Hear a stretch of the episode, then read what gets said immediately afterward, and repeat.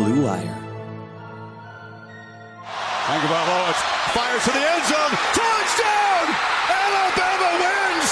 Elliott dodged the eye of this national championship win. A deep throw by Lawrence. A lot of contact. Justin Ross broke free from it. He's down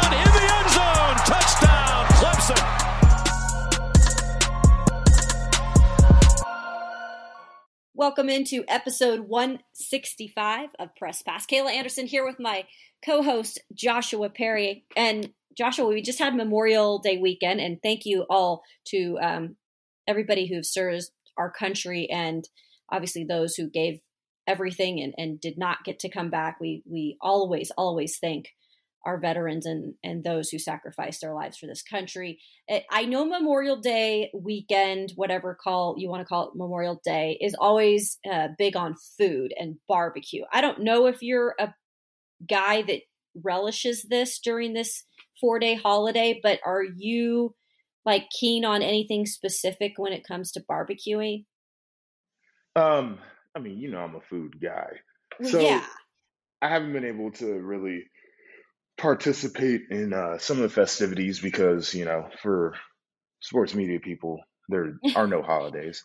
Um, Right? but What if I was building, if I was building the perfect uh, barbecue plate, you know, you got to start off with, uh, you know, hot dog, maybe a couple of hot links off the grill, uh, some ribs, maybe some brisket if you're feeling frisky. Um, Mhm. Then you got to have the potato salad, get you a little pasta salad, uh, some mac and cheese, the yellow bag of Lay's, just the classic chips Oh, to I throw love on there. those. And then, of course, uh, you know, you got to have you some high noons to drink. Um, you know, maybe maybe a little uh, lemonade, sweet tea, some Kool Aid, something nice to refresh you. Um, but that's where I'm at with it. You're all out barbecue. Like if you're gonna do it, you're gonna do it like you're having a family reunion style. Yes. That's oh that's yeah. what No, that we, we yeah. playing games out here. That's what it sounded like. So you're right though, Joshua. And for those of you who listen, he is exactly right on the, the note that media people do not get holidays off for the most part. I mean, yeah, every now and then we get to pick a holiday, but we're usually working or preparing for something. And so you don't get that opportunity. So what's funny is because I wanted to feel like, okay, I was doing something, eating a hot dog or a hamburger or something that everybody else was doing to make me feel somewhat normal. I actually uh DoorDash five guys last night. How Oh, good for you. that? Good for you. I mean, you got to that- get it how you live, though. I know. I go, I gotta be involved somehow in this, what everybody else is posting on the gram and stuff. So, I mean, I'm not posting five guys on the gram, but for my own self satisfaction, Joshua, that's what I did. Good for you. I, I, um, I have no problem with that. I- If I wasn't on a diet right now, I probably would have ordered some barbecue from a restaurant on DoorDash myself. So I, I'm totally with the vibe.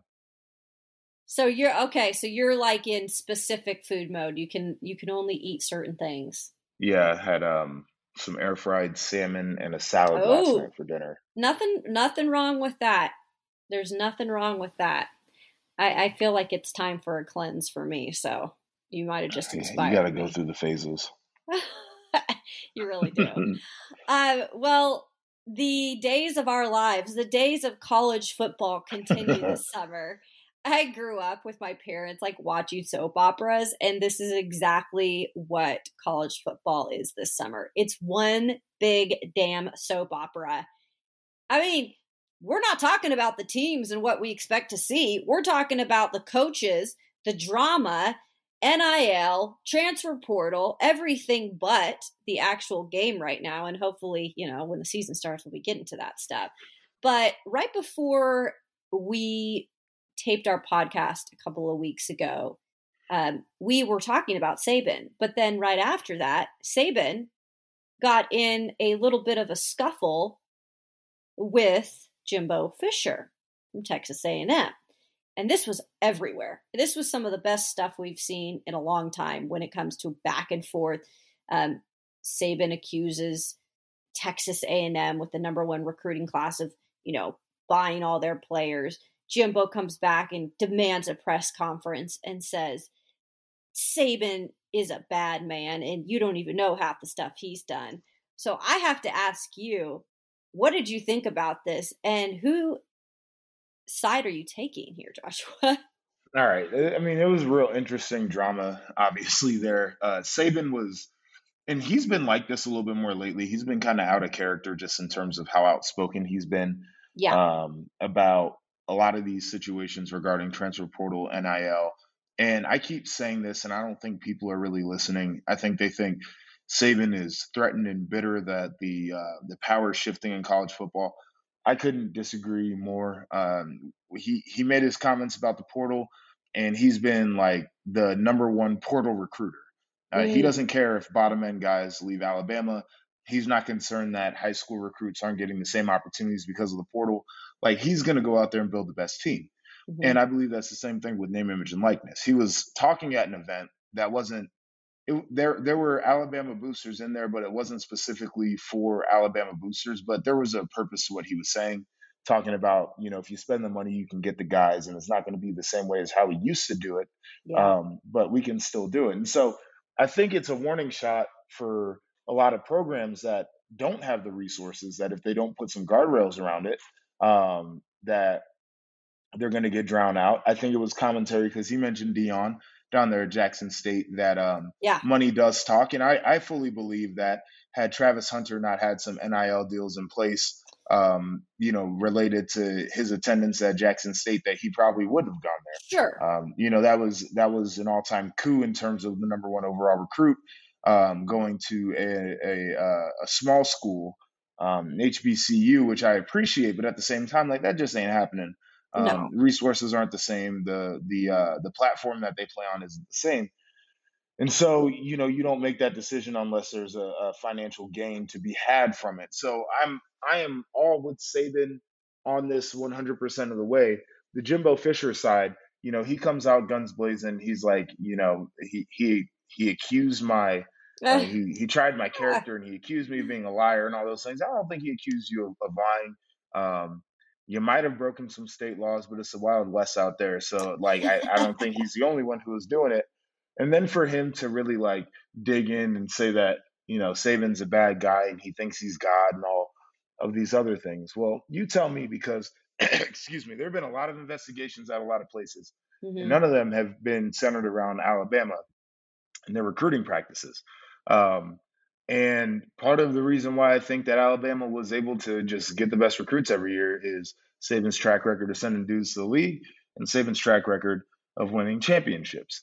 Um, and so, Jimbo, if you know something that went on and you never said anything about it, you were complicit in sure. the violation of rules. So maybe you just incriminated yourself in some wrongdoing that might have happened under your purview when you were at LSU with Saban as well. Um, and other assistants had come out and talked about how crazy it was and how shocked they were.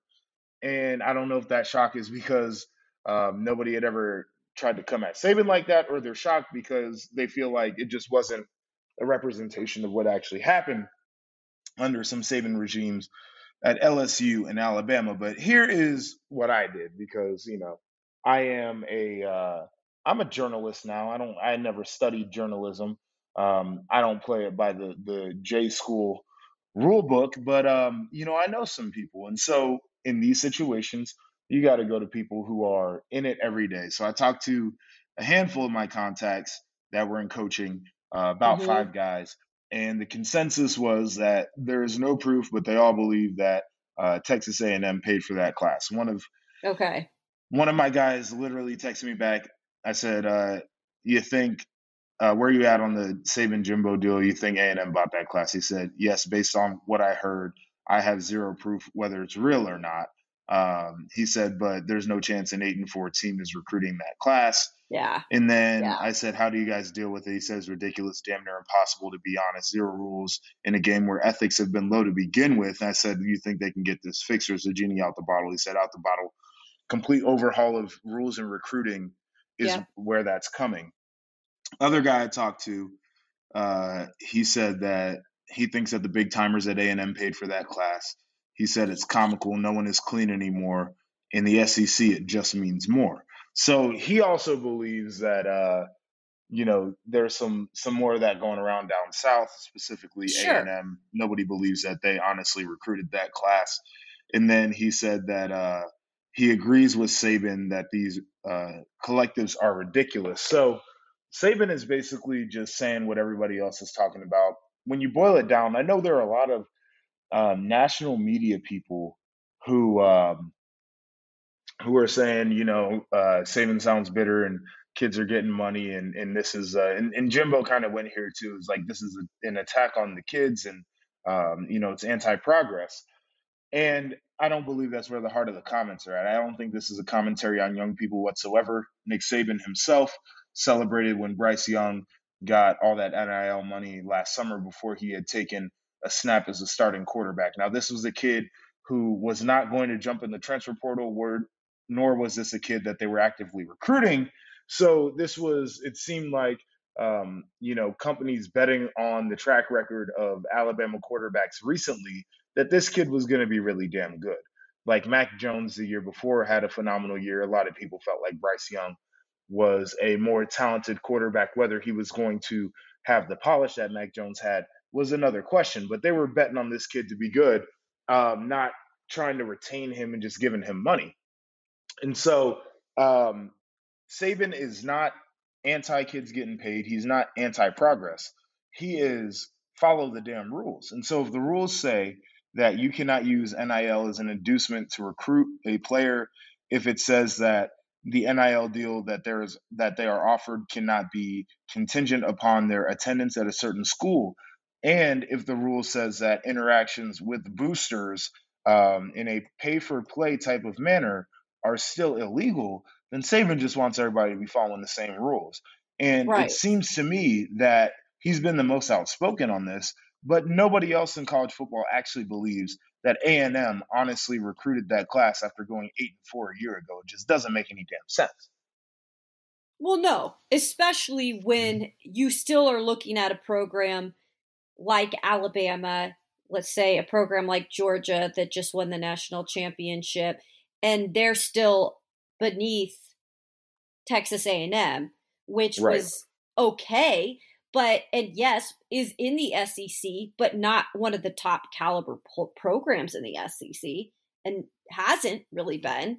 And so, why and how could they really get there all of a sudden? And that, to me, is why probably a lot of people are saying, yeah, this is likely what they did. And, you know, I'm not going to sit here and act like I know. I'm not on the phone, you know, with my my secret sources knowing that that's what A&M did, but according to the people you've talked to from what I've heard down here in the SEC uh, because we're in the thick of it down here of SEC country, it, it just seems like that is definitely something that probably happened.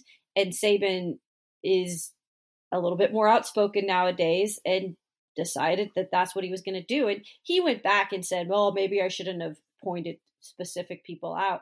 But at the same time, then we're just going to, if this isn't being talked about publicly, then this kind of stuff is going to continue. But at some point, there has got to be somebody who's going to start reshuffling rules, putting new things out there. Because right now, Joshua, I don't even know what the NCAA is doing because they're not really a part of anything, right? I mean, I don't even know.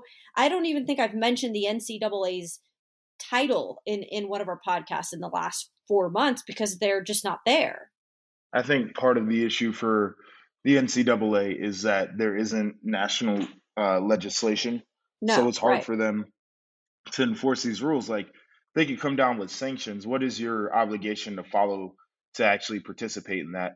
And uh, college football is very different from other sports. Like they they have more control over basically every other sport because they run the postseason. Yeah, So you look at college basketball, for example, and that's why all these teams get in trouble for recruiting violations and um, academic violations and uh, you know code of conduct stuff through the NCAA. Is they'll literally say like, dude, you you can't play in this postseason. Like we are in control of this. You're not getting an invite. right. Um, whereas for college football, it's the CFP. Yep. And so, in theory, you can have NCAA sanctions that try to ban you from the postseason, and like CFP has no obligation to listen to the NCAA in that regard.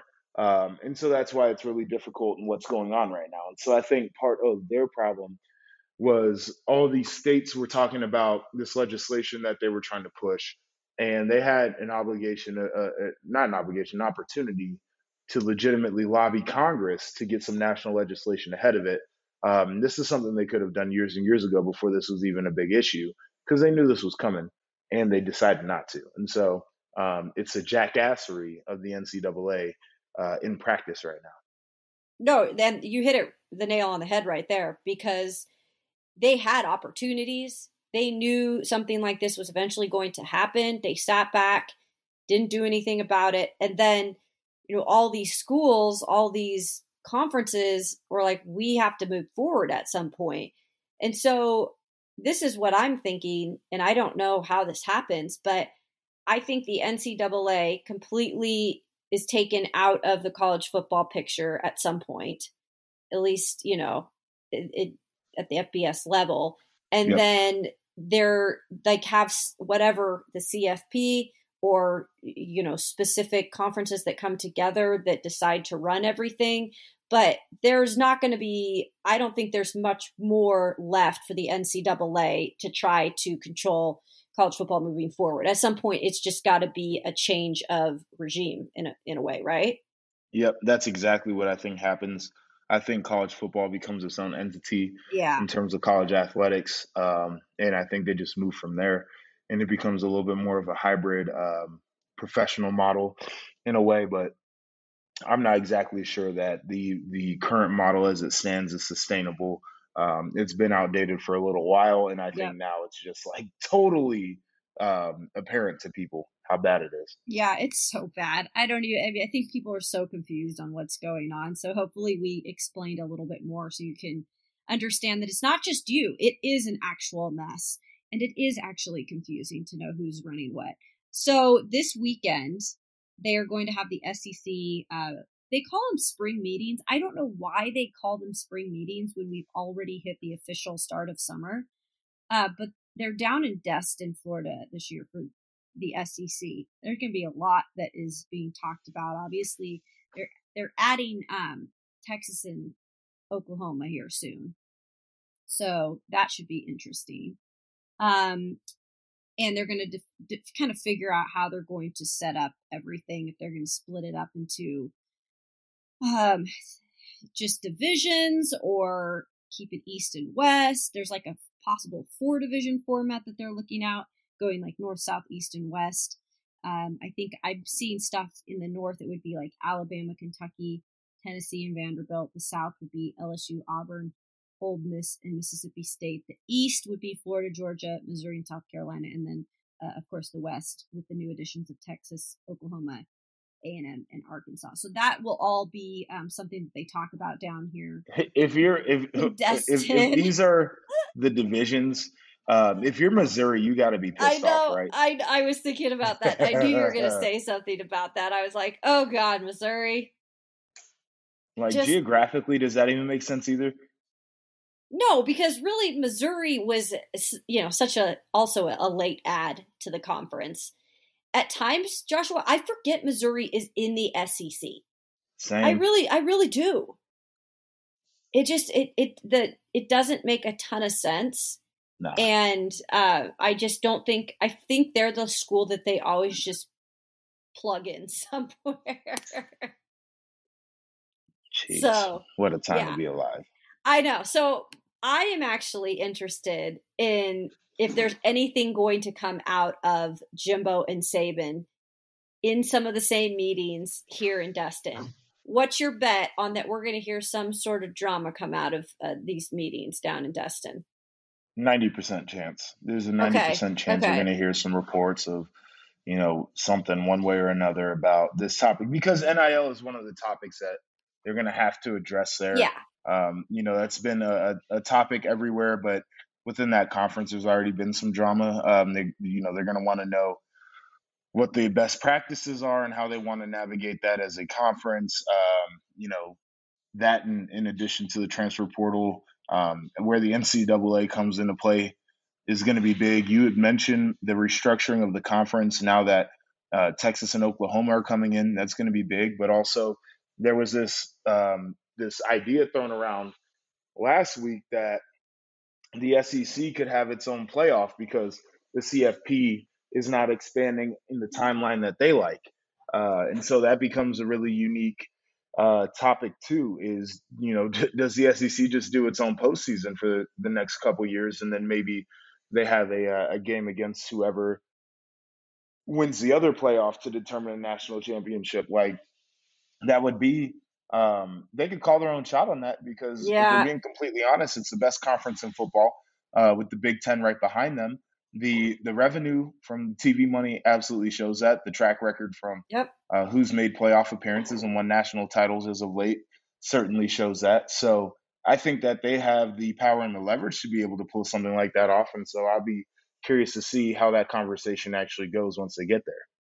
Yeah, and and they clearly have the I don't know if you mentioned this just now. I might have just like not heard you, but the TV money too. It's just mm-hmm. you know the SEC network compared to I mean the Big 10 network does do a really good job, but the SEC network because it's directly connected with ESPN on top of it. Yep.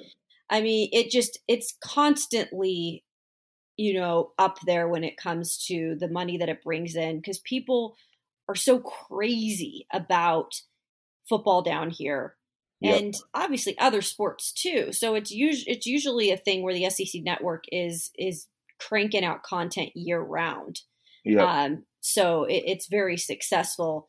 Uh, I mean, I'm, let's talk about that for yeah, a sec because yeah. um, you're spot on, and like part of it, the big part of it is the buy-in for football. Like the South, it's just it's different. So you got that going, and uh, even the ACC is like really lagging behind yeah. Uh, geographically, that conference is tough. Yep. Uh, but the quality of football just it's not quite there.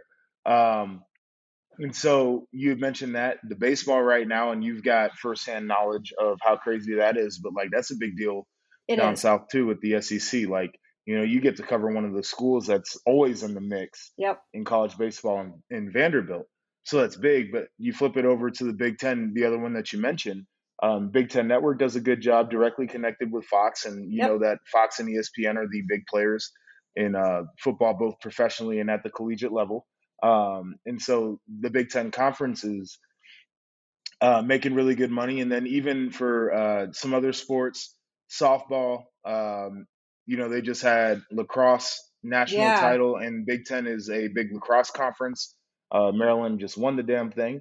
Um, yeah. So, you know, like you're talking about year round buy in, it's big. And so as the SEC starts to make these moves, I'm curious what the Big Ten is going to want to do um, as a reaction to it, because I think that the Big Ten Conference is also in a really good place in terms of their leverage and the quality of football, because you got Ohio State and Michigan, obviously, the, the two programs anybody would want to have just historically. You throw in Penn State, Michigan State, uh, yep. Wisconsin, and Iowa in the mix, and you're doing really good there. And you look at the the money in terms of revenues right now, and also projected revenues. It's the SEC and the Big Ten that are going to be the top ones. You look at overall success of the conference and, and the profile of the games and the teams. It's the SEC and the Big Ten is right there, right behind them. Um, if you're the Big Ten, and they entered into that alliance with the Pac-12 and the ACC, clearly got the upper hand in that alliance. And I know that it's a, a gentleman's agreement, a handshake, and all that. If I'm the Big Ten, I'm shaking a leg because this is a conference that also has a history of cutting edge. These conference networks originated with the Big Ten network. Exactly. Um, right. And, right. And so th- this is a conference that has history of um, of pushing the envelope. SEC is the same way. I mean, they were the originator of the conference championship game a while ago before other conferences were even thinking about doing it. Um, so you're looking at two cutting edge conferences. You're looking at the two conferences that have the best product. Um, if I'm the Big Ten, I'm watching the SEC start to make some of these moves. I'm like, okay, what's our next move going to be? I'm playing, I'm playing chess, not checkers. Yeah, no, that's great points that you uh, bring up there, and and it makes me even more angry and I guess confused with why the Pac 12 just cannot figure anything out. Like, I don't even know, Joshua. I read an article that they are completely they're they're leaving San Francisco. So they're like packing up their studio. I don't know what they're planning on doing. Well, I had they had to get stuff. out. I mean, the rent had to be ridiculous. Yeah, it had to have been nuts. But I heard that they're like doing all this remote stuff. I mean, it is an absolute disaster. I think you are probably the most passionate person about Pac-12 athletics. Like even more passionate than people that work at the conference office. The way that you come on the show I know because I about it, bring like it, it, bothers you more than it bothers anybody else. it it does bother me because I am a Pac-12, you know, grad and I have seen it just completely go downhill in a lot of ways, but then when you have an opportunity to bring on something like the Pac-12 network and and kind of do it the right way, they never did it the right way. They never tried to fix it. And then you see all these other you know Big 10, SEC network flourishing and you you decide you still don't know what you're doing it just it it drives me absolutely insane joshua Have and you seen the uh, the Pac-12? Like you you've watched their uh, Oh. shows, right? yeah Oh, yeah. yeah I mean, this is you know I'm I'm not trying to to burn any bridges or to to talk out of turn here, but like oh we can do what we want this is our podcast I mean it it, it, it doesn't look like the rest of the networks no um, in terms of their production. I know it's tough. Like part of I think part of the the biggest problem for that network specifically is um, two things: is the inventory that they wanted to carry because they wanted to do right by the the member schools and the athletes, and that is the Conference of Champions. And so Mhm. they've got every damn sport and they wanted to carry it. But inside of basically what is like a, a big old regional network is they had a bunch of smaller um, networks so they could produce all of the shows right for all the sports for each region. And so you've got, you know, you've got the LA schools and you got the North California schools, you got um, you know, the Washingtons and the Oregons of the world, and then you go all the way down to the Arizonas. Um, and it's like there's so much that they had to make work. Mhm. Um, and obviously everybody's got financial constraints. Um, put on top of that, like I'm sure their rent was ridiculous over there in uh, San Francisco, but also like, you know, the look of their studio didn't look like some of the other studios. It's just, it was a whole thing. Uh, it was a whole thing, and I feel like that is a little bit of a uh, a balance to get one of those right uh, because of all the obligations that you do have. But like even as, uh, and I think the thing that Big Ten Network and the SEC Network do is they raise the profile of all their schools, and it's it's literally a safe place for the conference members to uh to have their games broadcast and for the talent to discuss the teams. Um, and I, I feel like Pac-12 bit off a lot more than they could chew in that venture. Yeah, and the, I just like I said, I don't know where they're headed. They've got a new commissioner, obviously, but I just don't think that there's been a lot even discussed about how they're going to try to fix any of that. So Well, I'm for sure your sake, the, you better hope that USC can fix a lot of these well, problems. that's what I'm Lincoln saying. Riley's out there doing his thing, but that I I, know. mean, he's got to win those games, or else this thing is all bad. Exactly. So I guess I'll probably be bringing this up another 18 times during next season. So, because I'm sure nothing will change. Um, one more thing, I have to just, I want your, I want your take on this ridiculous story that I read. So the title was College Football Fans Furious with SEC Commissioner this past Sunday. I guess Greg Sankey uh, came out and was talking about the whole thing with why fans have not gotten NCAA football from EA Sports in the last couple of years. And he pretty much said, let me read it word for word forget whether NCAA video games come back. That is not the top of my priority list right now. This was Greg Sankey. And now he is um it's said that he's declaring war on the people. This is what this is what people with all the stuff that's going on with college football and Greg Sankey is a phenomenal commissioner by the way. Let me just say that. Um, I've spoken with him one on one. He took time out during the pandemic to to talk with me, and he's done really some amazing things for the SEC. Um, I could not believe this hilarious headline, and people are legitimately attacking him on Twitter. Yeah, no shock there. Um, here's the here's the thing. I don't people, do video, so I don't really know. Yeah, I don't do video Yeah, games. I'm- you know, I'm not a video game person either. But here's here's the thing when it comes to that game. Um, I'm sure it's a, a drop in the bucket in terms of what the conferences stand to make on it. Um, I don't even know what their uh, their structure is going to be now that NIL is a deal, and, and these kids are not just going to want their likeness in a video game without getting a royalty check like they do in the NFL. hmm Um, listen, this dude is thinking about how they're going to handle NIL. He's thinking about the transfer portal. He's working on conference expansion. They're talking about having their own playoff go on. He's got so many things on his plate. He ain't worried about no damn video game that he's not going to play. Like, I don't know why people are mad at him. He's not the enemy in this. Um, he's just keeping it real. Like, you'd much rather have really good games on Saturdays in, in a system that makes a little sense down the SEC rather than a freaking video game. So calm down, people. Jeez. I, there was this one tweet that said, "Who's trying harder to get fired, Doc Rig- Rivers or Greg Sankey?" I was like, "Did this? Did someone actually say that and tweet that? Because that might have been the That's not a real dumbest thing. tweet. It is a real tweet. It's That's a stupid. it is a real tweet. Actually, it is a tweet with a blue check mark Oh boy. by the name of Colin Sherwin, college Hmm. sports editor at DK Live. Yeah, I'm not exactly sure that Sankey. He's only uh, got 4,000 followers, so. his his job security is threatened at Yeah, all by not- his comments about that little video game. Yeah, not not really thinking that was probably a tweet that made any sense, but anyway. No. Um, well, that does it for this episode of Press Pass. And if you want to go follow any of us, you can surely do that on social media platforms. Uh, Joshua, where can the fine people go to follow you? You can go to at RIP underscore JEP on Twitter and Instagram uh, to give me a follow. You can find me at Kaylee Anderson TV on both Instagram and Twitter. We are always uh, tweeting interesting things.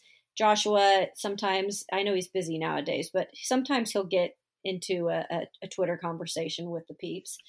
And I will too if you test my buttons. I definitely will. It depends. I try to keep calm on Twitter because it, it's a professional thing that's tied to what I do uh, here in Nashville as a sports broadcaster. But sometimes I will get I will go at you if if I disagree with something.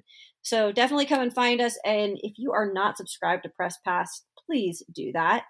Uh, you can subscribe on anything, any way that you get your podcasts. Um, we again appreciate you guys tuning in, and we'll be back for an- another episode of Press Pass very soon.